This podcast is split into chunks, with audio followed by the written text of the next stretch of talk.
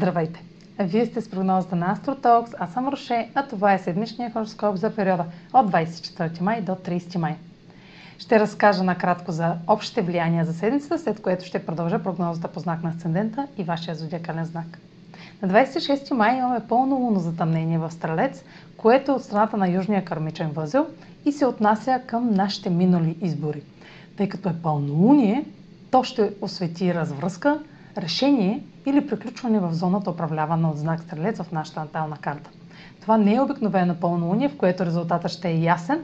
Затъмненията обръщат картите на масата. Символиката им не е ясна, но за сметка на това е категорична. На 29 май ретрограден Меркурий в Близнаци ще засили още повече ефекта на затъмнението. Любимото на всички време за корекция е подходящо да преосмислите, предоговорите или пренапишете дела в зона от живота ви, която е най-активна в момента. Използвайте следващите три седмици от фазата на ретроградния Меркурий за анализ и смяна на мнението. Меркурий е в съвпад с Венера точно преди ретроградната му фаза да стартира. Случващото сега няма да е напълно ново за вас. Вече сте получили не един сигнал за предстоящи събития и новини. Те може да са толкова мощни и объркващи, че да ви е нужно да ги чуете отново и отново, за да ги побере умът ви. Е, ще имате цялото това време през месец юни. Сега последете прогнозата за вашия асцендент и вашия зодиакален знак.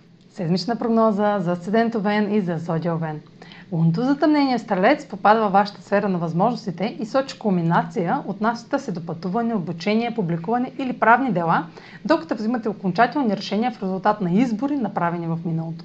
Нови възможности от далечни страни или от чужденци ще разширят духовните ви вярвания и интереса към знания, свързани с йога, медитация или наука като астрологията.